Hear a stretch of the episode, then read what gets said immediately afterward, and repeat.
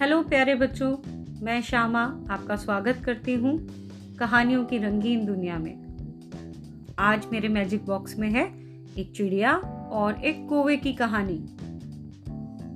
एक बार एक गाँव में आग लग गई। आग फैलने लगी।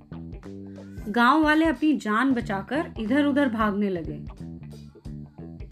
एक पेड़ पर एक चिड़िया और एक कोवा बैठे हुए थे। वो दोनों ही इस दृश्य को देख रहे थे।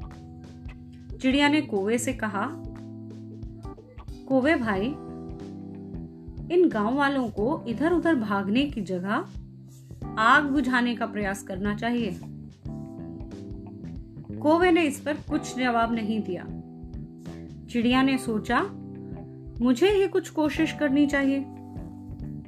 चिड़िया उड़कर गई, कहीं से अपनी चोंच में पानी भरकर लाई। और आग पर डालने लगी। वह ऐसा बार बार करती। उड़कर जाती, चोंच में पानी लाती और आग पर डालती। कुछ गाँव वालों की नज़र चिड़िया पर पड़ी। वो आपस में बातें करने लगे। उन्हें देखकर और गाँव वाले भी चिड़िया को देखकर बातें करने लगे। वो आपस में कह रहे थे कि अगर एक छोटी सी चिड़िया आग को बुझाने का प्रयास कर सकती है तो हम तो इंसान हैं।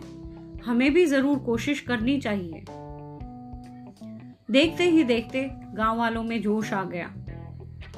उन्होंने आग पर पानी डालना शुरू किया और जल्दी ही आग बुझ गई। जब चिड़िया वापस लौटकर अपने पेड़ पर गई तो कोवे ने उसे ताना मारा और कहा, तुझे क्या लगता है ये आग तेरे बुझाने से बुझी है। तेरे पानी डालने से तो कुछ होना ही नहीं था। तो फिर तू ऐसा कर क्यों रही थी? चिड़िया ने कहा, कोवे भाई, मेरे पानी डालने से कुछ हुआ या नहीं हुआ? मुझे उससे कोई फ़र्क नहीं पड़ता।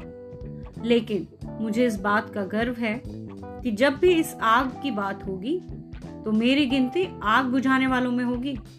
तुम्हारी तरह तमाशा देखने वालों में नहीं? तो देखा बच्चों, चिड़िया ने कितना अच्छा जवाब दिया कोवे को और उसका मुँह बंद कर दिया। उम्मीद है आपको आज की कहानी पसंद आई होगी। आप मेरे चैनल को सब्सक्राइब, लाइक और शेयर कर दें। बेल आइकन को प्रेस करना ना भूलें। जल्दी मुलाकात होगी एक और नई कहानी के साथ।